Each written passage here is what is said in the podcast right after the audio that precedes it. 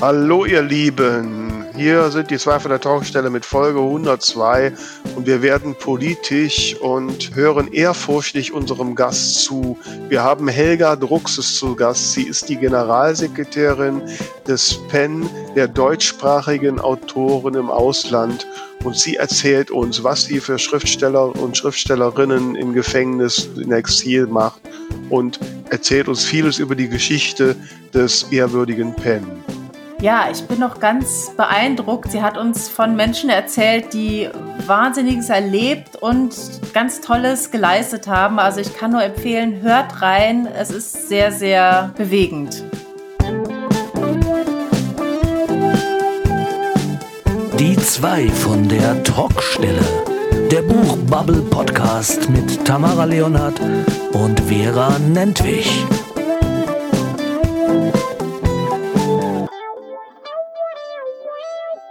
Ja, da sind wir zu Folge 102 und ich freue mich, dass die liebe Vera wieder an meiner Seite ist. Hallöchen.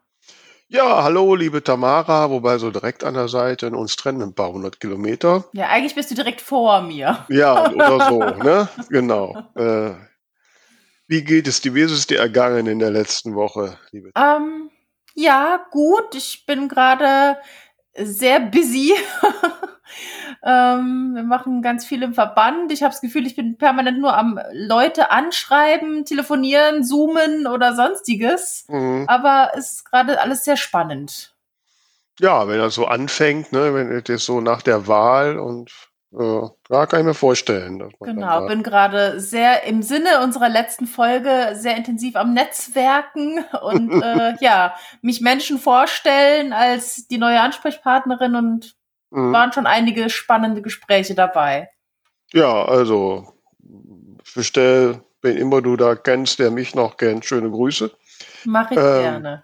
Wobei, das sind wir ja voll schon in unserem Thema von unserem ersten Schreibtipp Freitag, ne? Genau, ich habe mich ja total gefreut, dass viele Leute mitgemacht haben. Ja. Und äh, ja, ich habe, für mich ist das ja noch neu, ne? Ich bin ja so mit Hashtag Challenge, ist ja noch so neu. Ich habe da auch immer sehr gespannt geguckt und äh, also an alle, die mitgemacht haben, ihr bereitet mir mit jedem einzelnen Post eine große Freude. Und, äh, und ich möchte mal einen rausnehmen, den fand ich ganz spannend äh, aus den verschiedenen Perspektiven, die es da zum Netzwerken gab. Das ist der Post von äh, Yuma Yaro, nennt sie sich auf Instagram. Und, ähm, und sie hatte mich in der Geschichte erzählt, dass sie auf einer anderen Plattform vor vielen Jahren einen Autoren, ja, sie hat es in Anführungszeichen geschrieben, kennengelernt hat. Und dass sich darüber so ein Austausch ergeben hat, wo dann die Leidenschaft für Schreiben die Basis war. Und ähm, und dieser Autor hat ja dann damals direkt schon Hilfe angeboten beim eigenen Schreiben. Und daraus ist so eine, äh, ja, so eine richtige Freundschaft geworden.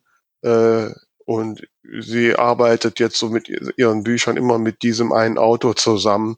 Also das ist eine richtige Autorenpartnerschaft draus geworden. Die nennt ihr, der ist sozusagen ihr Mentor geworden. Mm. Das finde ich eine spannende Geschichte, wie so, so aus so einem Kontakt bei irgendeinem Forum, was sich da so ergeben kann. Ne? Und ja, äh, ja. so. Wobei ich jetzt erst sehe, dass sie auf ihrem Foto den Hashtag Schrein-Tipp Freitag geschrieben hat. Schreibtipp. Aber ich sage auch immer Schreibtisch Freitag. Also, ähm, ja, also liebe Yuma Yaro, vielen, vielen Dank für deinen Post und äh, ich fand es sehr äh, ähm, äh, bereichernd. Ja. Du hast auch einen gefunden, ne? Genau, mein Shoutout geht an Cat Van Aber. Und sie hat auch ein bisschen erzählt darüber, ja, wie man sich gegenseitig unterstützt. Und ich würde mal einen kleinen Ausschnitt aus ihrem Post vorlesen, weil ich den einfach sehr schön, ähm, ja, sie hat das einfach schön auf den Punkt gebracht, wie sie es geschrieben hat. Ähm, und zwar schreibt sie, wir testlesen unsere Manuskripte gegenseitig, wir tauschen uns über Marketingaktionen aus und werten aus, was funktioniert und was nicht. Das finde ich nämlich zum Beispiel auch ganz spannend, einfach mhm. mal, das sind jetzt meine Worte, mhm. einfach mal äh, zu schauen, was klappt denn bei dir, was klappt bei mir, dass man sich so hilft. Mhm. Ähm, wir machen uns Mut und inspirieren einander. Sagt man nicht immer, Konkurrenz belebt das Geschäft? Ja klar, vor allem wenn man sich zusammentut. Allein ist der Kampf um Erfolg sehr schwer, aber gemeinsam mit gegenseitiger Unterstützung entwickelt sich etwas ganz Großes. Mhm. Ähm, und dann schreibt sie hier noch, das finde ich auch ganz wichtig, das Einzige, was du tun musst, ist dich überwinden und um Hilfe bitten. Das ist nicht immer leicht und glaube mir, ich weiß, wovon ich rede. Wenn du aber den Mut aufbringst und dich dieser Sache stellst, schließlich willst du erfolgreich in deinem Tun sein, dann wird es funktionieren. Also finde ich äh, eine sehr schöne Perspektive. Mhm. Einfach dieses sich unterstützen, aber eben auch, dass es, ja, dass man sich mal trauen darf, einfach mal sagen, ich weiß nicht, wie das hier funktioniert, ich spreche mal jemand an. Absolut, ja. Und da finde ich auch tatsächlich dieses, dieses, diesen Begriff Mentor ähm, total nett, dass man einfach auch mal schaut, wem kann ich denn vielleicht helfen, der noch nicht so weit ist und umgekehrt eben auch jemanden findet, der einen so ein bisschen an der Hand nimmt. Finde ich super. Hm. Ja, wobei ich da jetzt auch noch mal kurz äh, kleinen Querhinweis hingeben darf die mörderischen Schwestern haben ja immer ein Mentoring-Programm. Mhm. Ne? Mhm. Das können sich halt, es melden sich Menschen, die Mentorinnen sein sollen und da werden dann die entsprechenden Mentees, die sich bewerben, gesucht, wo es dann zusammenpasst. Ja. Da hat es schon sehr viele erfolgreiche Projekte ausgegeben. Glaube ich, finde ich mhm. cool. Also danke an alle, die mitgemacht haben. Mhm. Und das Thema für den nächsten Schreibtipp-Freitag, das werden wir gleich im Laufe der Folge für euch zusammenstellen. Das heißt, da könnt ihr natürlich wieder dabei sein. Wir freuen uns sehr. Ja, ja und äh, dann wollen wir gleich mal das, das Thema, dass wir ja auch ein Service-Podcast sind, äh, mal aufgreifen. Wir haben letzte Woche, habe ich ja schon erwähnt, dass es äh, bis zum Ende des Monats noch möglich ist, seine Bücher für die Sonderausschüttung der Bibliothekstantieme zu melden. Mhm. Ähm, und ich muss gestehen, ich hatte da einen etwas skurrilen Mailkontakt mit einer Dame von der VG Wort, ähm, weil mir nicht so richtig klar war, habe ich letztes Mal auch gesagt, man kann ja, wenn man Wahrnehmungsbeauftragter äh, ne, also wenn man wahrnehmungsberechtigt, äh, keine Ahnung, also wenn man da das gemacht hat. Wenn man dabei ist. Wenn man dabei ist, ne, dann kann man ja in dem Portal seine Bücher eintragen. Und ich war bisher immer der Meinung, dass das halt auch für diese Sonderausschüttung reichen würde. Mhm. Ähm, hab dann aber äh, auf der Seite des VG Wort den Hinweis gelesen, dass man das grüne Formular bei einer Frau Nagel von VG Wort anfordern könne. Hm. Dann habe ich dieser Frau Nagel ein nettes Schreiben geschickt, ein E-Mail, gesagt, ja, wie das denn wäre, müsste ich ähm, ähm, dieses Formular äh, einreichen oder genügt es, äh, wenn ich meine Bücher ähm, da in das Portal eingetragen habe. Darauf kam ein ellenlanges Mail, wo sie mir nochmal genau erklärte, was die Bibliothekstantieme ist. Ähm, aber meine Frage hat sie nicht beantwortet. Oh. Daraufhin habe ich nochmal zurück, habe ich nochmal geschrieben. Vielen Dank für die Erklärungen. Aber wo brauche ich denn das Formular? Dann kam wieder ein Mail, wo sie mir wieder erklärte, was die Bibliothekstantieme ist. Okay. So, dann habe ich ein weiteres Mal gedacht, okay, einmal machst du noch. Ich sage, okay, vielen Dank, aber brauche ich jetzt das Formular?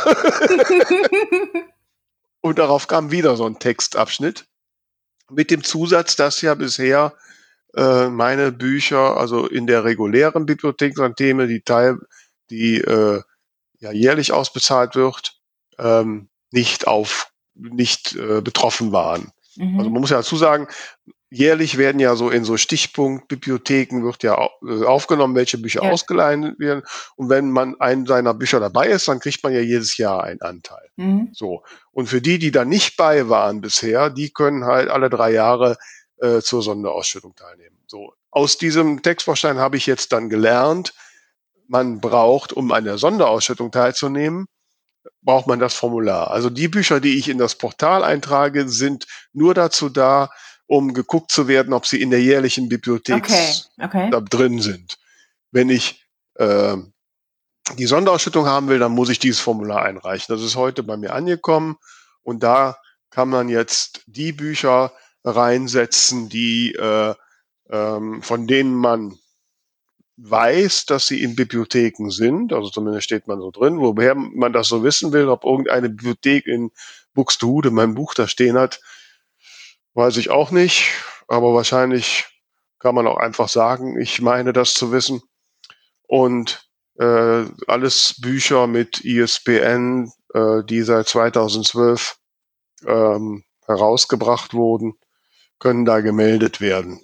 Wichtige Frage, ein bestimmtes ISBN-System oder? Ja.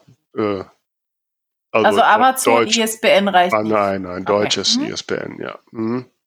Also wenn ich das richtig sehe, müssen die ja auch, also zumindest die Auswahl auf dem Portal ist ja die Auswahl der Deutschen Nationalbibliothek. Mhm. Ähm, ja. Also ich gehe mal davon aus, dass es die deutschen ISBN sein müssen. Und das jetzt die spannende jetzt, Frage, wo hast du jetzt dieses Formular herbekommen? Das hat mir diese Frau Nagel geschickt. Also das so. hat sie wohl äh, dann trotzdem irgendwie verstanden und hat es mir geschickt. Aber das heißt, an, an, die Kontaktdaten von Frau Nagel kommt man also über ist auf, die wenn man auf die wenn man auf die VG Wortseite sieht und Bibliothekstantieme, Sonderausschüttungen, da ist da so eine Auswahl. Da steht dann ihr ihre E-Mail-Adresse und dann mailt man die an und dass man mit ihrer, am besten mit seiner Wahrnehmung, mit seiner Karteinummer, die man hat als mhm. Wahrnehmungs, was ist man wieder? Also mit der Wahrnehmungsberechtigt, genau. Ähm, und dann guckt die nach, ob man denn schon von der normalen Bibliothekstantieme betroffen war, weil dann kriegt man nichts mehr. Aber wenn man nicht ah, davon okay. betroffen war, dann, äh, ähm, dann kriegt man das. Mhm. So. Okay. Also in dem, also da, ich, ich muss immer, darauf habe ich auch gefragt. In diesem Textbaustein steht zum Beispiel drin, äh, zwischen dem Erscheinen eines Titels auf dem Markt und dem Ausleihennachweis durch die öffentlichen Bibliotheken können erfahrungsgemäß einige Jahre vergehen. In On-Demand- und Self-Publishing-Verfahren erschienene Titel fallen in der Regel nicht unter die Bibliothekstantieme, da sie nicht zum Ausleihbestand der öffentlichen Bibliotheken gehören.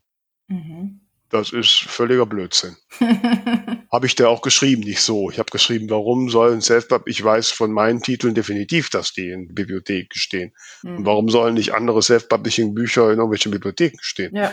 Ne, also auch da kleiner Wink mit dem Zaunfall an die Vorsitzende des Self-Publisher-Verbandes. Vielleicht sollte man mal Kontakt, Kontakt suchen. Wobei ich habe hier beim Entrümpeln. Bin ja gerade, habe ja eh gerade. Ja, ja. ähm, beim Entrümpeln, so zwischen den Tagen, habe ich die Visitenkarten von dem Dr. Rainer Just gefunden. Aha. Nein, der ist gar kein Doktor, ist Diplomkaufmann. Diplomkaufmann von Rainer Just, der ist nämlich geschäftsführendes Vorstandsmitglied der VG Wort. Mit dem hatte mhm. ich meine Session auf einer Messe.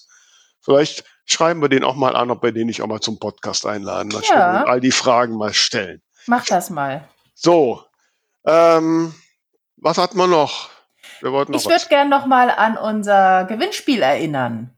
Stimmt. Es gibt zu gewinnen, gestiftet von der super bezaubernden Jennifer Hilgert, den Lyrikband Die Schuhe überwintern zu Hause und damit sind nicht die Sandalen gemeint, Lockdown-Lyrik ähm, das Buch ja, in dem auch das Gedicht über Vera und den Cappuccino drin ist, oder was? Latte, Macchiato? Latte Macchiato. mein Gott, das war aber jetzt ein Frevel hier.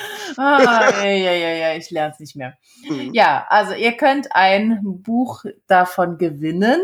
Und dazu müsst ihr nur Folgendes tun. Ihr schreibt uns eine E-Mail oder eine Privatnachricht über eine unserer Social-Media-Kanäle mit einem kleinen Gedicht. Das kann ein Zweizeiler sein, ein Vierzeiler oder länger. Ausgewählt wird nicht nach Qualität oder Gefallen, sondern das Los entscheidet. Also ihr braucht euch keine Sorgen zu machen. Schreibt einfach, was euch einfällt und dann seid ihr dabei. Und zwar noch bis diesen Sonntag. Das ist der 16. Januar um 23.59 Uhr werden noch Bewerbungen entgegengenommen. Genau. Ja. Heute sind wir ja, äh, wir haben heute ein Thema, ähm, Jetzt das, ja, das wirklich ernst ist und wir gehen wirklich jetzt mal in die, in die schriftstellerischen, äh, in hohen Gefilde ähm, weil wir haben treffen, wir sprechen heute über den PEN oder das PEN-Zentrum. Ähm, PEN ist eine internationale Schriftstellervereinigung und PEN steht für Poets, Essayists und Novelists. Und diese PEN-Vereinigung ist 1921 in England gegründet worden. Und ähm, 101-jähriges jetzt dieses Jahr. Genau. Und wenn man so ein bisschen sich auch mit, mit deutscher Politik, speziell auch in der Nachkriegszeit, äh, auskennt oder sie ja teilweise auch noch erlebt hat, dann wird einem der Begriff Pen immer mal begegnet sein, weil gerade so in der Nachkriegszeit der Pen und die Schriftsteller, die da organisiert waren, und wir reden hier über Namen wie Heinrich Böll, Erich Kästner und also äh, Heinrich Mann, ähm, die alle mal, äh, die alle im Pen sich engagiert haben und dann auch gerade nach dem Krieg sich auch durchaus politisch geäußert haben. Und ähm, also ich habe den Pen, ich kann mich noch erinnern, so in, in Jugendzeiten, dass man von Pen und dass ich in der Tagesschau da äh, ältere Herren gesehen habe, die deren Namen man mit Hochachtung und von dem man mal im Deutschunterricht gehört hat, die sich da engagiert haben und und heute wollen wir uns mal näher erzählen lassen, was Penn macht. Ja, also ich muss sagen, meine persönliche Begegnung mit dem Thema war jetzt auf der vergangenen Frankfurter Buchmesse, als es ja auch eine Kundgebung oder, oder eine Protestaktion gab, eben für die verfolgten Autorinnen und äh, Journalisten und Blogger in Belarus das war so für mich der Punkt, wo ich mich angefangen habe, mit diesen Themen politische Verfolgung und Schreiben äh, etwas auseinanderzusetzen. Und ja, das wird auf jeden Fall Thema sein, weil sich da Penn natürlich drum kümmert. Und ich bin sehr, sehr gespannt, was wir da heute erfahren werden. Ja, ein Thema, das mir ja durchaus etwas Ehrfurcht einflößt, äh, weil, naja, wir sind, wir reden quasi mit der Mutter der Schriftstellervereinigungen und ich freue mich sehr, dass heute die Sekretärin des PEN-Zentrums der deutschsprachigen Autoren im Ausland bei uns ist. Helga Druxes ist aus den USA zugeschaltet, habe sind wir Polyglott. Hallo Helga, schön, dass du da bist. Ja, hallo, freut mich, äh, dass ihr mich eingeladen habt. Hallo. Hallo Tamara. Ja, also es ist, es ist ja schon, wenn man also allein schon den Titel hört, ich habe natürlich mich auch im Vorfeld noch mal so ein bisschen eingelesen. Ähm, ja, äh, da merkt man schon, das Penn-Zentrum hat ja schon eine lange Geschichte. Ähm, und du bist jetzt wie ich gerade gesagt habe, bei dem Pen-Zentrum der deutschsprachigen Autoren im Ausland. Also nicht, es gibt auch ein Pen-Zentrum Deutschland. Kannst ja. du mal so ein bisschen erklären die Unterschiede und woher das kommt? Ja, also äh, ganz wichtig in unserer gemeinsamen Pen-Geschichte ist eigentlich die Nazi-Zeit in Deutschland. Ja, äh, da hat's ein, also ursprünglich hat sich der Pen der, der große Pen, der gesamte Pen, gebildet, äh, schon 1921 als internationaler Pen. Äh, und zwar sollte das, die Idee war, es ist eine überstaatliche und apolitische Organisation, äh, die äh, sich nach dem Ersten Weltkrieg das Ziel setzte, für die Freiheit des Wortes einzutreten. Äh, durch den Beginn der Nazizeit und durch die antisemitischen Bücherverbrennungen und Pogrome blieb dieser Pen äh, aber nicht lange apolitisch oder äh, durfte und konnte das nicht sein. Da gab es eine Versammlung in der äh, 1933 in der Stadt Ragusa, heißt heute Dubrovnik, ja. Mhm. Ähm, und äh, da äh, da äh, gab es praktisch eine Spaltung zwischen äh, äh, deutsch-jüdischen Schriftstellern, die eine Stellungnahme von dem deutschen äh, Pen äh, verlangten zu den Nazi-Bücherverbrennungen. Ja, also ähm, da, da wurden ja äh, zum Beispiel äh, äh, Bücher von Heinrich Mann, äh, Thomas Mann, Ernst Toller, Stefan Zweig und vielen anderen sehr bekannten deutsch-jüdischen Autoren aufgehäuft und ähm, auf dem Bebelplatz in Berlin verbrannt. Ja, da ist ja heute auch noch ein äh, Denkmal in den Boden eingelassen, äh, wo man die Stelle sehen kann, wo das passiert ist. Ja, und dann hat sich auf dieser Versammlung der Pen praktisch in zwei Pens aufgespalten, äh, weil es eben Autoren gab, deutsche Autoren gab, die schon sehr, ähm, ich sag mal, korrumpiert waren äh, von der ganzen Nazi-Ideologie und die also nicht bereit waren, sich davon zu distanzieren äh, durch eine offizielle Stellungnahme dazu, äh, dass eben diese Bücherverbrennungen unmoralisch sind und antisemitisch. Und aus diesem Grund haben sich dann eine ganze Reihe von äh, deutsch-jüdischen Autoren äh, und auch Sozialisten und Kommunisten in ihre eigene Gruppe ausgesondert. Mhm. Und das war der Kern oder das war der, der Anfang von unserem heutigen, also immer noch in kleinem Format weiter existierenden Pen deutschsprachiger Autoren im Ausland. Früher haben die sich Exilpen genannt, das war natürlich viel kürzer und traf ja auch zu, weil alle diese Autoren aus Nazi-Deutschland vertrieben wurden. Mhm. Heute, also unsere Webseite ist immer noch exilpen.org, aber äh, wir betrachten uns natürlich nicht äh, also alle, nicht alle unsere Mitglieder sind jetzt, betrachten uns heute noch als im Exil. Man muss aber sagen, was interessant ist, wir haben eine ganze Reihe von ehemaligen DDR Autorinnen und Autoren bei uns in unserem Pen und äh, die haben halt unseren unsere Gruppe gewählt statt des anderen Pen, weil sie äh, sich gewissermaßen distanzieren wollten oder ideologisch ein bisschen distanz, politisch ideologisch ein bisschen distanzieren wollten von äh, vielleicht systemkonformen Autoren und Autorinnen, die in den großen deutschen Pen eingetreten sind. Mhm. Jetzt ist ja doch ähm, der Pen, also in der Nachkriegszeit, 48 glaube ich oder sowas, hat es ja dann wieder die Bildung eines nationalen deutschen Pen gegeben, wenn ich richtig informiert Jawohl. bin. Und ähm, ich meine, da waren ja Namen wie Heinrich Böll und so dabei. Richtig. Dass die also jetzt irgendwie äh, regierungskonform gewesen sind, kann ich jetzt Nee, nee, also so Böll natürlich nicht. Äh, äh, ich, ich redete jetzt über DDR äh, okay. mhm. systemkonforme Menschen. Mhm. Weshalb, also wir, wir, wir, ich bin jetzt vorgesprungen, sehr weit vorgesprungen mhm. in mhm. äh, die Zeit nach 89, mhm. nach dem Mauerfall. Okay. Ja, danach, also es hat sich ja, wenn ich richtig gelesen habe, die beiden Pens irgendwann sich äh, getrennt. Es gab dann so ein Pen, genau. war die Deutschland Ost, DDR, und ein Pen West. Ja. Aber in den 90ern haben die sich da wieder zusammengetan, ne? Zu einem Penn Deutschland, oder bin ich da falsch informiert? Also nicht, dass ich wüsste. Wir sind immer separat geblieben. Unser, unserer ist halt viel kleiner, aber äh, wir sind. Ähm, nee, ich meinte äh, jetzt der Ost- und West-Pen. Die haben, da ist wieder ein gesamtdeutscher Pen. Ja, oder wir sind einfach der internationale Pen. Also weil mhm. viele von unseren Mitgliedern auch wirklich überall auf der Welt leben.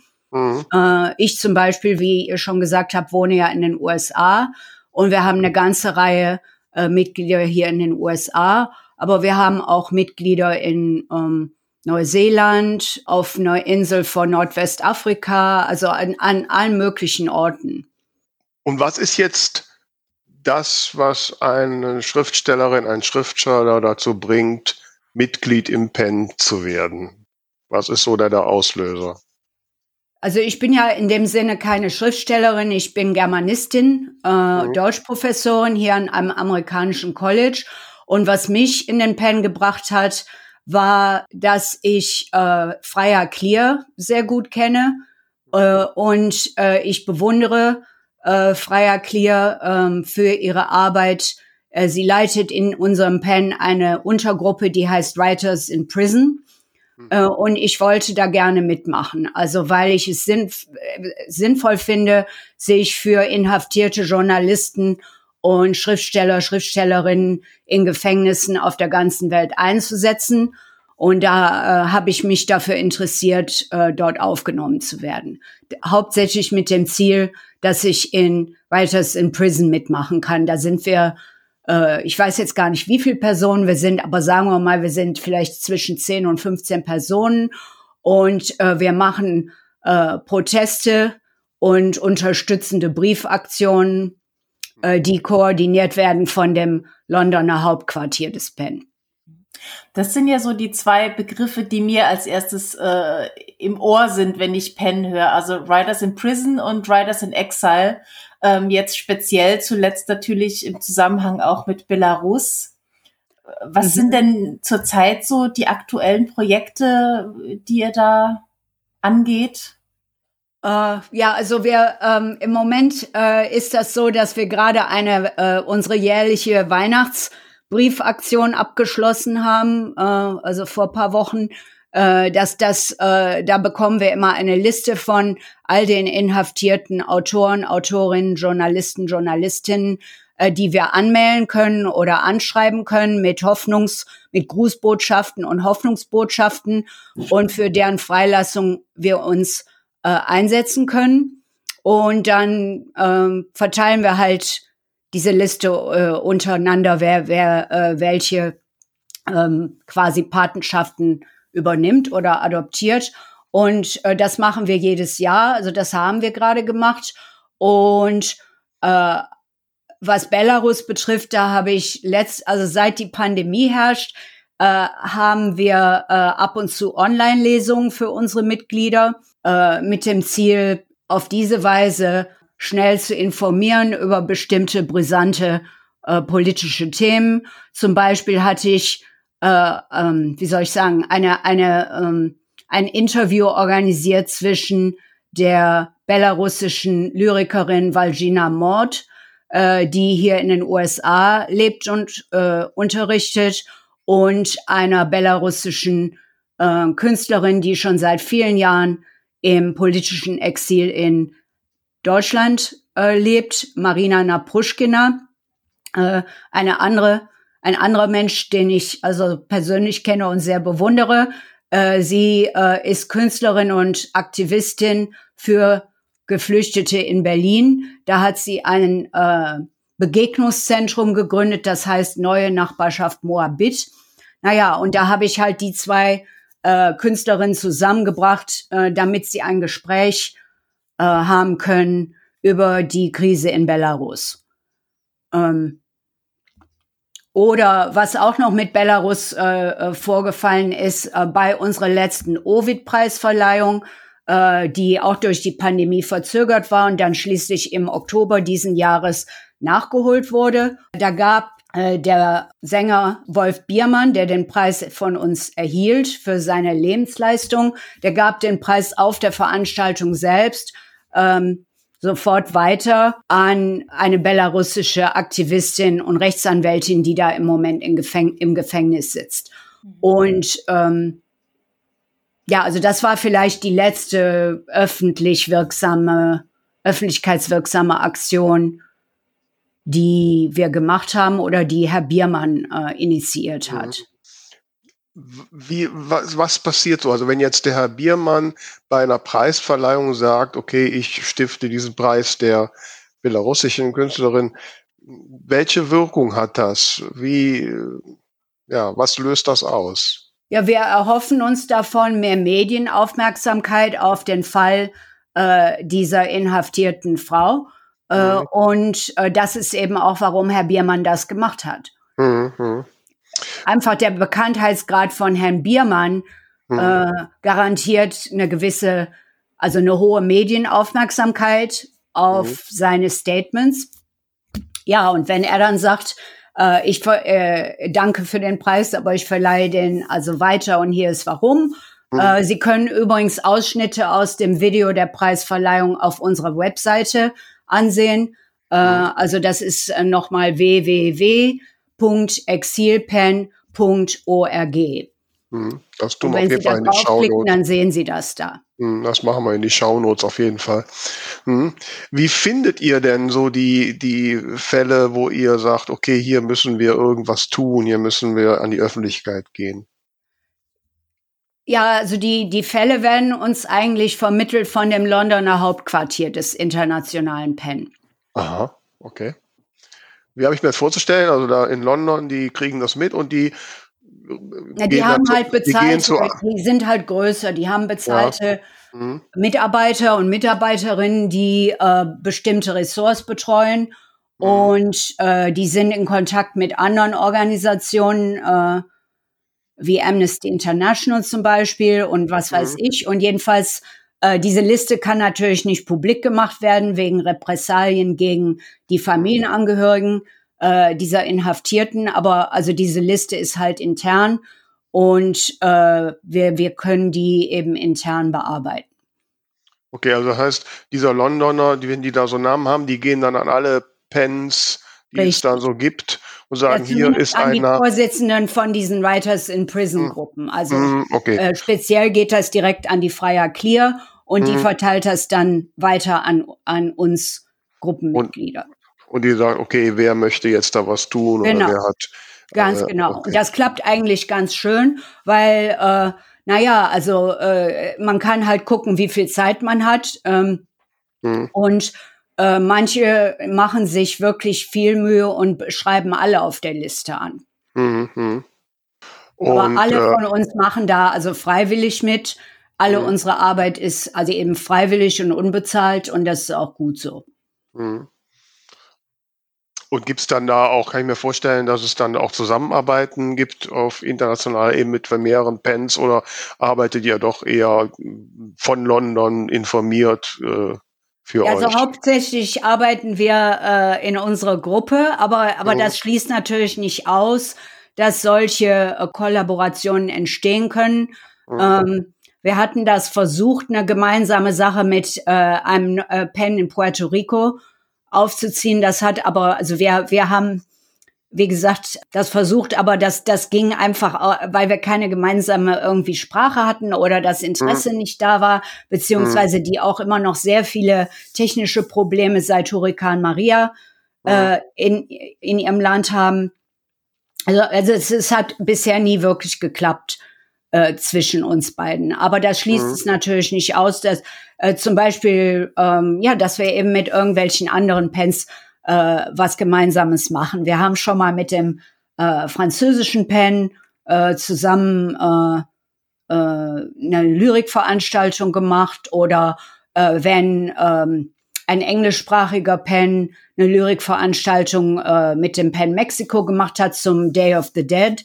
Äh, äh, im November. Äh, also das ist, glaube ich, ungefähr der Tag wie Allerheiligen in, in mhm. Deutschland. Wenn ja, ich, ich glaube, ja. Mhm. Naja, und da haben dann auch zum Beispiel Lyriker aus unserer, aus unserem Pen teilgenommen. Mhm. Okay. Mit ihrer, mit ihrer Lyrik. Mhm. Und das war sehr schön.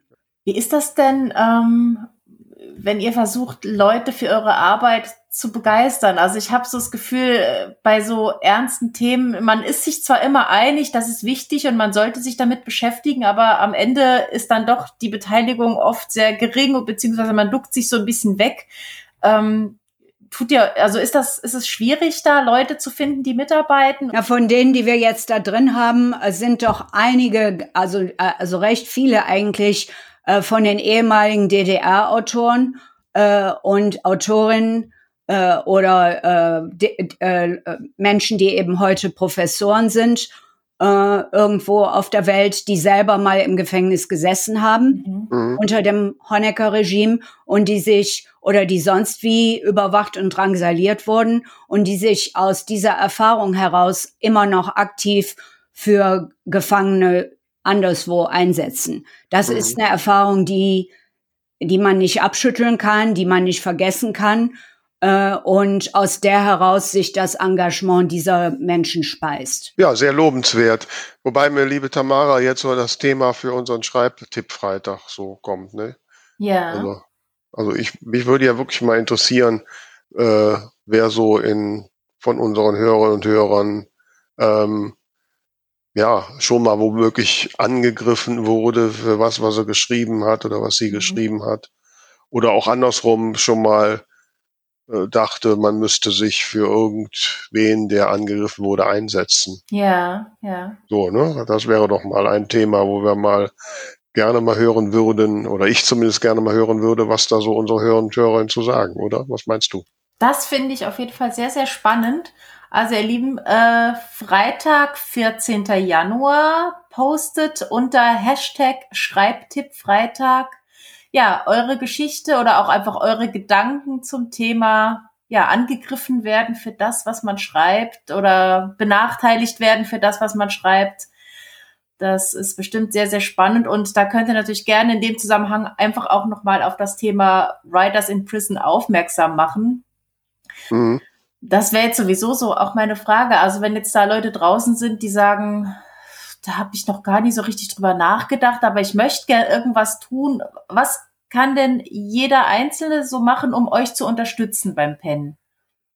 Naja, also man könnte zum Beispiel äh, bei uns Mitglied werden. ähm, äh, bisher hatten wir ähm, so etwas, sagen wir mal, restriktive Regelungen, dass man, um Mitglied, äh, äh, Mitgliedschaft zu beantragen, quasi äh, zwei publizierte Werke haben muss, also Bücher in irgendeiner Form. Äh, und dann, äh, dann äh, muss die, Mit die Kandidatur also vom Vorstand äh, angenommen werden. Äh, das hat allerdings dazu geführt, äh, dass eben unsere Gruppe relativ klein bleibt und äh, ich persönlich zusammen mit anderen Vorstandsmitgliedern agitiere äh, dafür, dass wir uns also vergrößern und auch verjüngen. Wir müssen uns verjüngen, weil ungefähr ein Drittel unserer Mitglieder über 81 Jahre alt ist und oh, oh. Äh, hier möchte ich noch was echt äh, Aufregendes erzählen. Unser PEN-Präsident äh, Guy Stern wird äh, am 14. Januar, also Ende dieser Woche, 100 Jahre alt. Wow. 100 Jahre. 100 wow. Jahre. Und der ist immer noch topfit. Und äh, das ist auch ein Mensch, den ich zutiefst bewundere. Darf ich kurz was über seinen Werdegang erzählen? Sehr, sehr gerne, sehr Bitte. gerne. Ja, also Guy wurde in Hildesheim geboren, äh, äh, in eine deutsch-jüdische Familie und äh, wurde von seinen Eltern aus Nazi-Deutschland herausgeschickt, als er 15 Jahre alt war, und zwar zu einem Onkel in St. Louis in den USA. Und so kommt es, dass Guy den Holocaust also vermieden hat aber wie er nach dem Zweiten Weltkrieg entsetzt erfahren musste, wurde seine gesamte Familie aus Hildesheim deportiert und ist entweder im Warschauer Ghetto ermordet worden oder in Auschwitz. Also das waren sein Vater, seine Mutter und zwei Geschwister. Äh, und trotz dieser schrecklichen äh, Familienerfahrung äh, von Antisemitismus äh, äh, Mord und Vertreibung, ähm, ist der Guy Germanist geworden. Äh, er hat sich den Enthusiasmus für die deutsche Sprache und deutsche Literatur und junge Leute nicht nehmen lassen. Und er ist ein begeisterter Erzieher gewesen sein Leben lang. Äh, nach seiner Pensionierung als Professor ist er noch Direktor eines Holocaust-Museums äh, bei in der Nähe von Detroit geworden, wo er auch dafür gesorgt hat, dass Exponate aus äh, Deutschland angeschafft werden. Zum Beispiel eine, einer von diesen Eisenbahnwaggons, in die Juden eingesperrt wurden, um zu den KZs äh, hintransportiert zu werden. Und er hat einen solchen Waggon für das Museum, das Seckelmann Center, besorgt. Ja. Und ja, also der, der Geist ist einfach ein bewundernswerter Mensch, der äh, gerade diese Woche auch, das ist jetzt vielleicht ähm, Zufall, am 13., also am Tag vor seinem 100. Geburtstag erscheint äh, seine Autobiografie endlich auf Deutsch. Ähm, äh, die hat, äh, also die, die ist schon vorher auf Englisch erschienen gewesen. Äh, auf Englisch hieß die Invisible Ink. Und jetzt kommt die im Aufbauverlag Berlin auf Deutsch heraus, diese Woche und die heißt äh, wir, auf Deutsch, wir sind nur noch wenige. Ähm, die Erinnerungen eines Richie Boys. Äh, was also an Guy auch noch besonders war oder ist, ist, dass ähm, während, des, äh, während des Zweiten Weltkriegs hat er äh, für die amerikanische Armee in einer Spezialeinheit gekämpft. Die, die hieß Richie Boys und darüber gibt es in der letzten Zeit auch mehrere interessante Doku-Sendungen. Ähm, im Fernsehen äh, mit den äh, wenigen Witchy Boys, die jetzt aus dieser äh, aus der Kriegszeit noch leben. Äh, die werden dort interviewt und da ist Guy ganz zentral immer mit dabei.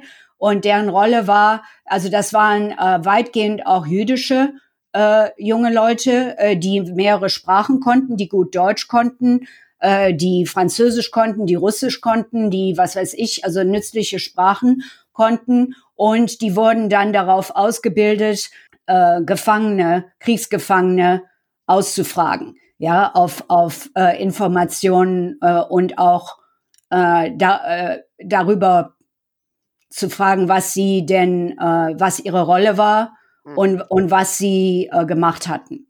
Ja, und ja. da hat sich Guy sehr hervorgetan. Äh, also Historiker, die sich mit dieser Zeit beschäftigen, äh, haben gesagt, dass äh, wirklich 60 Prozent äh, der ganzen amerikanischen Informationen von dieser Spezialeinheit Richie Boys mhm. äh, gekommen sind. Und Guy hat da oft einen russischen Kommissar gegeben, der natürlich überhaupt nicht war. Und äh, ich glaube, Russisch hat er auch nicht wirklich gesprochen, aber äh, äh, äh, die Nazi-Gefangenen waren einfach so verwirrt und ängstlich, weil niemand in russische Gefangenschaft geraten wollte, dann schon lieber in amerikanische.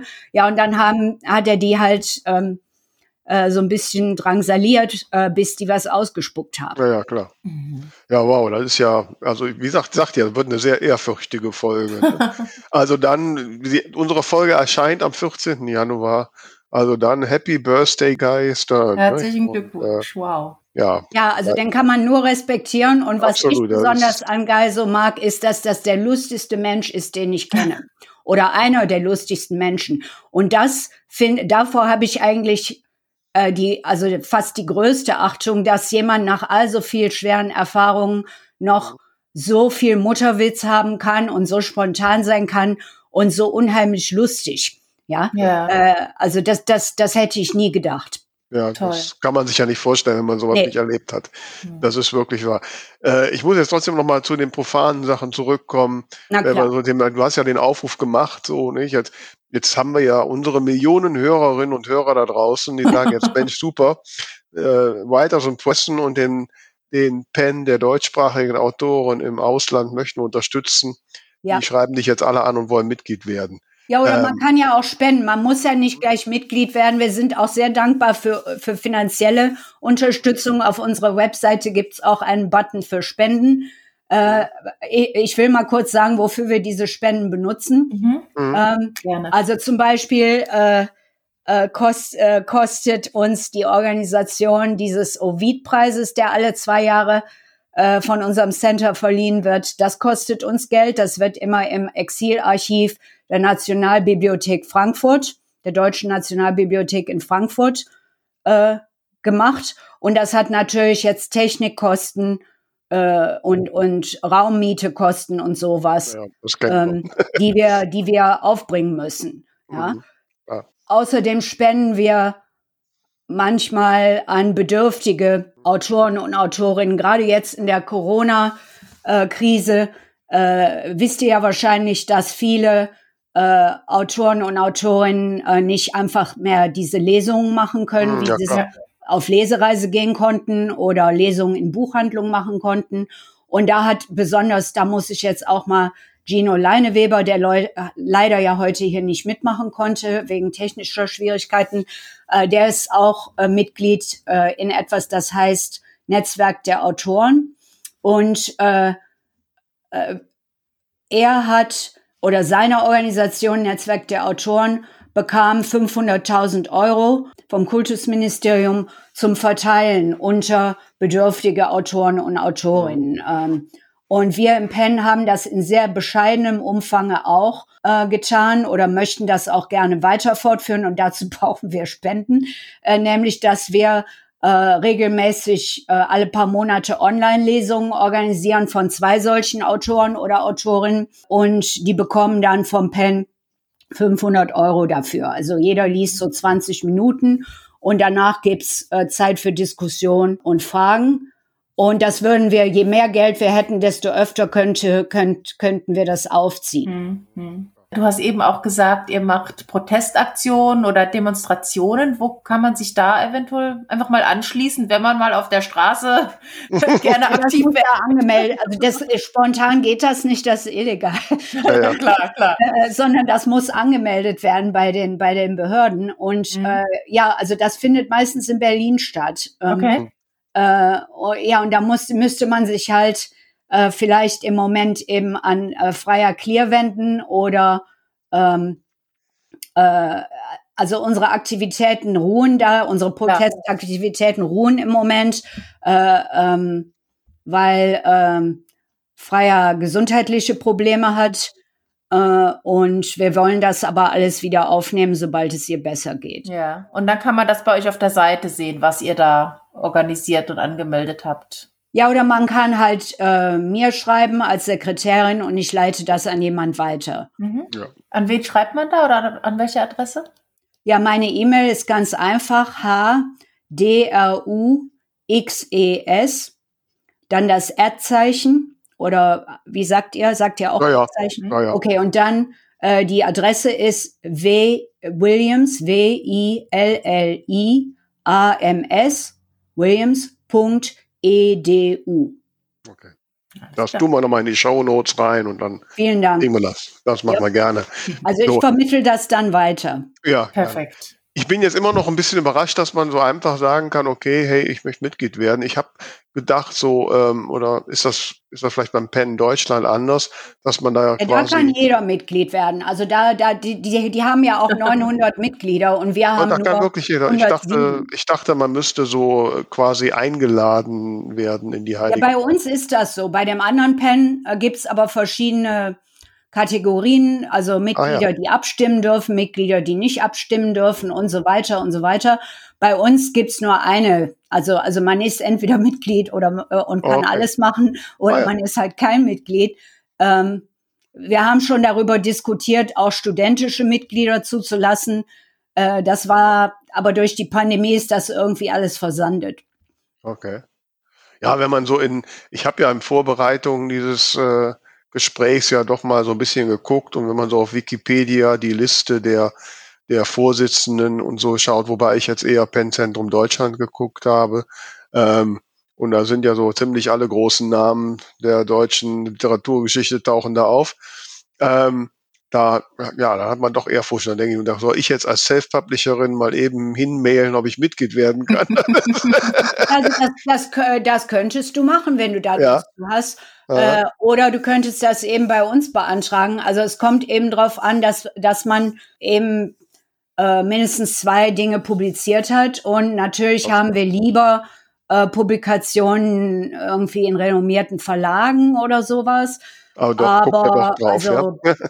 äh, es kommt wirklich darauf an, wenn jetzt jemand mit Feuer und Flamme dabei ist und sich engagieren will oder einen besonderen Werdegang hat, hm. ähm, äh, dann kann das, äh, kann das sehr nützlich sein. Hm. Und dann also das heißt, ihr guckt da schon noch ein bisschen ja. auf die Details. Ja, ja, also das ist, äh, das ist ja, ja ein kleines Komitee von circa ja. sieben Personen und wir gucken uns da jede Person schnell an. Mhm. Und das ganze Komitee stimmt dann, äh, stimmt eben ab, ja. Okay. Das geht eigentlich ruckzuck. Mhm. naja. Ja, ich meine, aber ich sag mal so, wenn, äh, ne, wenn Tamara und ich, wir jetzt im Pen und demnächst gegen für Writers in Prison protestieren, eigentlich kein so schlechtes Bild, oder? Ja, also zum Beispiel Gino Leineweber, der ja in Hamburg wohnt, äh, der fährt, ähm, sage ich mal, regelmäßig zu den Demos in Berlin hin. Mhm, mh. Ja, also man muss ja auch nicht unbedingt in Berlin ansässig sein, mhm. äh, wenn man halt Zeit hat. Also ich, mhm. ich weiß nicht, wie sich das in Zukunft für mich auswirkt, aber ich, äh, äh, obwohl noch nicht uralt, gehe ich auch schon mal jetzt in Frühpension im Juli und dann habe ich eigentlich auch vor, viel mehr Zeit mit meiner freiwilligen Arbeit für Penn zu verbringen. Ja, toll. Okay. Ja, also ich glaube, wenn wir das machen, das ist dann, äh, um jetzt mal so einen genialen Übergang zu kriegen, das wäre definitiv ein Ding der Woche. Und ich weiß von dir, Helga, du hast da eine Empfehlung für unsere Hörerinnen und Hörer. Das Ding der Woche. Ja, als, als verkopfter Mensch, der in jedem, ich habe mal geguckt, ich habe wirklich in jedem Zimmer in meinem kleinen Haus Bücherregale außer im Badezimmer. Wohl, da hat man am meisten Zeit zu lesen. Oder? da, da, da, also das benutze ich wirklich nur für Hygienevorrichtung. Aber überall anders habe ich, also selbst in der Küche habe ich ein kleines Regal für Kochbücher Und ich lese halt sehr gern. Äh, schon als Kind hat das angefangen. Äh, und aus diesem Grunde habe ich also eine Buchempfehlung äh, für unsere Hörer da draußen. Äh, das ist ein ganz kleines Buch. Ich zeige es euch hier mal im Video. Es ist auch nicht teuer, das kostet 12 Euro in Deutschland. Das ist ein kleines Essaybuch von der deutschen Autorin Olga Griasnova. Äh, und das heißt die Macht der Mehrsprachigkeit über Herkunft und Vielfalt. Äh, das ist, hat sie im Auftrag vom Duden Verlag geschrieben und das ist letztes Jahr 2021 herausgekommen. Äh, das ist sehr überzeugend und gut verständlich geschrieben für alle Leute, äh, die mehrsprachig interessiert sind. Mhm. Äh, und vielleicht mehr als eine Sprache lernen wollen oder sprechen, sowieso schon sprechen. Ich weiß nicht, ob eure Hörer was schon über die Olga Grasnova, die ja eine sehr bekannte deutsche Autorin ist, äh, wissen, aber die ist im Alter von elf Jahren aus Baku in Aserbaidschan mit ihrer Familie nach Deutschland gekommen und äh, hat jetzt schon etliche äh, Romane auf Deutsch veröffentlicht. Mhm. Und sie selbst spricht eben mehrere Sprachen. Äh, sie hat vor einigen Jahren einen syrischen Mann geheiratet, mit dem sie zunächst keine gemeinsame Sprache hatte. und trotzdem hat die Partnerschaft irgendwie gefunkt und oh. geklappt. Und sie äh, haben jetzt auch zwei Kinder, äh, die in die deutsche Schule gehen, die aber auch noch ähm, Fremdsprachunterricht nach der Schule bekommen in den Muttersprachen ihrer beiden Eltern, nämlich Russisch und Arabisch. Und sowas finde ich extrem bewundernswert, ja. weil ich das nämlich zum Beispiel mit unserem eigenen Sohn nicht geschafft habe. Der hat erst äh, als junger Erwachsener im College Deutsch gelernt, also freiwillig. Aber ich, ich habe das nicht äh, schon äh, durchgesetzt, als er Kind war hm. weil die Umgebung hier in den USA eben doch rein englischsprachig war. Hm. Also wir haben hier so, ein, so einen Ausdruck, äh, dass irgendwie die Kinder des Schusters immer die schlechtesten Schuhe tragen ja. und sowas, ja. Und so ähnlich war es halt auch mit unserem Kind. Die hm. Mutter unterrichtet den lieben langen Tag Deutsch, aber das Kind spricht kein Wort. Äh, und ich bin also froh, dass zumindest jetzt, äh, äh also als er erwachsen geworden ist, hat er diesen Makel behoben ja. äh, aus eigener Initiative und ähm, ja, das finde ich halt sehr schön. Aber dieses Buch als Ding der Woche, das, also es ist eben wirklich nicht ähm, lang zu lesen, aber es ist äh, politisch engagiert und sehr interessant äh, zu lesen. Äh, äh, mir hat das unheimlich gut gefallen. Ja, klingt ähm. auch auf jeden Fall, also macht mich sehr neugierig, auch gerade für jemanden, den ich jetzt gerade versuche, Französisch zu lernen. Äh, oh ja, ja, also das ist ja nicht so einfach. Ich, ich, nee, das, oh ja, lange, ich kann es nur jetzt, aber ich habe in der Schule lange darunter gelitten. Also ja, ich, auch. ich hatte auch noch irgendwie, ich habe das Glück gehabt oder das Unglück, dass beide meine Eltern Fremdsprachenlehrer waren hm. und zum Beispiel mein Vater exzellent Französisch konnte und ich kam aber mit meinem Vater als Mensch nicht sehr gut klar. Mhm. Und da habe ich, hab ich mich erst wirklich geblockt und gesagt, so gut wie der lerne ich das sowieso nie. Also lerne ich das jetzt gar nicht erst. Oder, oder mhm. äh, und das haben meine Eltern dann zum Glück äh, behoben, indem sie mir eine französische Gastfamilie äh, organisiert haben, mhm. wo sie mich dann äh, jeden Sommer sechs Wochen hingeschickt haben zwischen ja, 15 und 18, 19 Jahre alt und das hat's dann wirklich gebracht.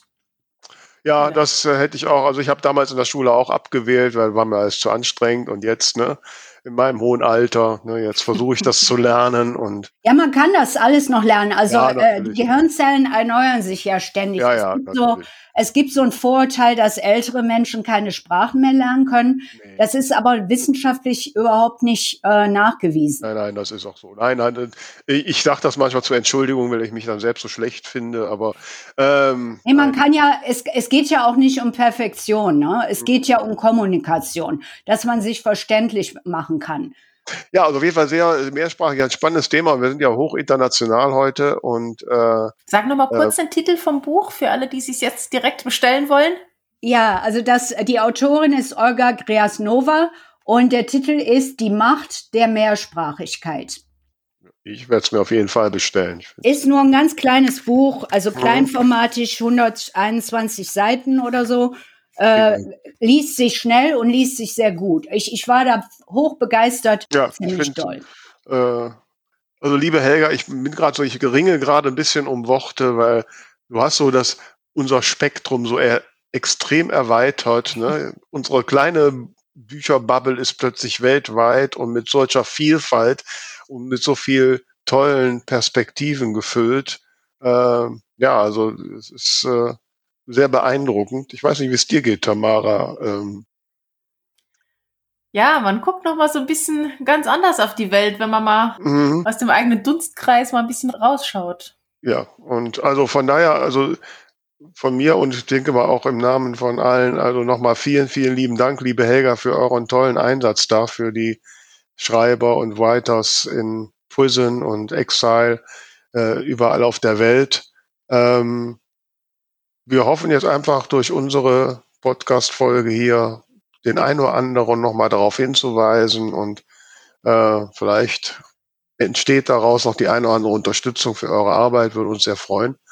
Und Ja, das würde äh, uns auch äh, herzlich freuen, weil wie gesagt, wir sind, unsere Gruppe ist klein äh, und wir können finanzielle Hilfe wirklich gut gebrauchen und wir können auch mehr Mitglieder gut gebrauchen. Also Sie da draußen, Autoren und Autorinnen, seien Sie beherzt und kontaktieren Sie uns, ähm, äh, wenn Sie bei uns mitmachen möchten. Hast du vielleicht so zum Abschluss eine ganz kurze Geschichte, ein, ein positives Erlebnis, was ihr bewirkt habt? Ähm, naja, ähm, also zum Beispiel äh, haben wir eine andere Holocaust-Überlebende, die äh, ähm, Anti-Apartheid-Aktivistin in Südafrika geworden ist. Also die, die ging ins Exil mit ihrer Familie als deutsche Jüdin aus Fürth in Bayern, aus Nazi-Deutschland raus nach Südafrika, äh, wo sie als junge Erwachsene dann äh, befreundet wurde mit Nadine Gordimer unter anderem, äh, der, der bekannten Aktivistin und Autorin. Äh, Und äh, also diese, diese, dieser Mensch heißt Ruth Weiß. Und Ruth Weiß ist Ehrenmitglied bei uns in unserem PEN. Und ja, wir haben eigentlich, äh, es gibt auch eine Rot-Weiß-Gesellschaft, die sich ganz aktiv kümmert. Äh, ähm, Rot-Weiß ist inzwischen 97 Jahre alt, auch noch topfit. Ähm, das bewundere ich immer sehr, dass es also dass äh, wir so viele ältere Mitglieder haben, die eine ganz bewegende Biografie haben und die sich immer noch einsetzen. Zum Beispiel äh, Ruth Weiß macht jährlich mindestens zwei Deutschlandreisen. Äh, sie lebt bei ihrem Sohn in Norddänemark, aber sie macht immer Deutschlandreisen in eine Schule, die nach ihr benannt ist in Aschaffenburg und in andere deutsche Schulen, um über äh, die Nazizeit zu informieren und auch um über Rassismus, äh, um Antirassismusarbeit zu machen. Und ja, wir, wir versuchen halt mehr öffentliche Aufmerksamkeit auf Rot-Weiß zu lenken. Ähm, Ja. Ich kann jetzt nicht verraten, was wir da demnächst machen, aber äh, äh, vielleicht bleiben Sie mal auf unserer Webseite dran und informieren sich und da wird dann bald was Neues über Rot-Weiß kommen. Da sind wir auf jeden Fall gespannt. Also die Website und alles in tun wir in die Shownotes. Also Mhm. schaut alle mal regelmäßig drauf. Äh, das sind, ist auf jeden Fall sehr aufregend und äh, ähm, sollten wir verfolgen und werden wir auch versuchen, ne, in unserem Podcast dann äh, zu erwähnen, wenn wir da Neues wissen. Oder in unserem Newsletter, der natürlich jetzt noch abonniert werden kann. Genau, ne, also nach der letzten Folge sind unsere Abonnentenzahlen gestiegen. Wir sind über die kritische Masse von 10. Ne? Also von daher Prima. Ähm, nicht? Und wir sammeln schon fleißig Themen. Ähm, also wir haben ja gesagt, ne, en- spätestens Ende Januar gibt's die erste Ausgabe und also abonniert. Liebe Wunderbar. Helga, dir vielen, vielen lieben Dank, dass du die Zeit für uns genommen hast, uns hier ein Gerne. bisschen aufzuklären und unsere Hörerinnen und Hörer um diese Perspektiven und all diese tollen Dinge zu machen. Es war äh, für uns ein großes Erlebnis. Ich danke dir sehr. Vielen, vielen Dank, dass ihr mich äh, heute eingeladen habt. Ähm, ich weiß noch, was das Ding der Woche von Gino Leineweber war. Äh, möchtet ihr das noch hören, was das war? Oder ist Ja, sag mal, da sag mal ruhig. Ne, Äh, weil äh, Tipp ist. also Gino ist wirklich viel lustiger als ich. äh, und, ähm, äh, er hat äh, er hat im Internet eine Nachricht gefunden über äh, zwei Katzenbesitzerinnen äh, in USA, in, äh, ich glaube, auf Bainbridge Island in der Nähe von Seattle. Die haben insgesamt drei Katzen und die haben sich zu Weihnachten einen Vitamix äh, Mixer bestellt. Also nicht die Katzen, die Besitzerin. Und die Katzen haben dann die Box, als die Box angeliefert wurde, haben die die in die Küche gestellt und wollten die auspacken. Aber die Katzen haben die Box, den Karton mit Beschlag belegt und die sitzen jetzt seit Weihnachten abwechselnd immer auf diesem Karton. äh, äh, eine der Besitzerinnen ist sogar mitten in der Nacht aufgestanden und hat sich angeschlichen, weil sie dachte, sie kann die Katzen überrumpeln und vielleicht doch mal diesen Vitamixer in, also auspacken. Aber das hat nicht geklappt. Die Katzen waren schneller, beziehungsweise irgendwer von den drei sitzt immer auf dieser Box drauf. Und ähm, jetzt ist das so interessant, weil man nicht weiß, wie das also wie lange die Katzen das noch machen. Äh, die Besitzerinnen haben jetzt inzwischen die Firma von Vitamix angeschrieben, dass sie bitte ein paar leere Kartons schicken sollen. Dann wollen sie die clever austauschen gegen den vollen Karton. Aber Gino und ich meinen, dass das nicht klappen wird, weil die Katzen wahrscheinlich schon sehr intelligent sind und wissen, also wir vermuten halt, dass die Katzen das Geräusch dieses Vitamix nicht mögen und die möchten nicht, dass der in Betrieb genommen wird. Aber Wetten werden noch angenommen, wie das Ganze aussieht. Ja, Wir werden das jedenfalls, der Gino wollte euch das von diesen äh, Katzenbesitzerinnen gerne erzählen. Er hat nämlich so ein Schreibprojekt. Äh, Gino ist un ungeheuer, was er alles schreibt, also in verschiedenen Genres. Und unter anderem äh, schreibt er Tiergedichte. Hm. Und macht euch gefasst, da kommt wahrscheinlich irgendwann ein Gedicht über diese Katzen. Großartig. Da sind wir sehr gespannt. Also das werden wir verfolgen. Danke dir, liebe Helga. Dann Gruß noch an Gino. Ja, schade, dass es technisch nicht geklappt hat. Genau. Vielleicht finden wir später mal irgendwann eine ihr könnt ihn ja Möglichkeit. noch mal separat einladen, Ja, wenn er genau. den Wir- wir korrekt teilen- Hause. Wir teilen das auf. Wir kriegen das hin. Ja, also vielen, vielen Dank, lieben Dank, liebe Helga und äh, an euch da draußen. Also äh, eine spannende Einblicke heute und ja, ansonsten denkt an unseren Schreibtisch-Freitag. Sag nochmal das Thema. Äh, schreibt, ich sage mal Schreibtisch. Schreibtipp Freitag. Was sag nochmal das Thema, Tamara? Genau, also Anfeindungen wegen eines Themas, über das ihr geschrieben habt, sei es nun, dass ihr da euch Sorgen macht oder dass tatsächlich was passiert ist oder dass ihr euch für jemanden eingesetzt habt, der angefeindet wurde. Erzählt da mal, was ihr so dazu erlebt habt. Wir sind gespannt. Bleibt uns gewogen. Bis nächste Woche. Ciao, ciao. Vielen Dank. Tschüss. Música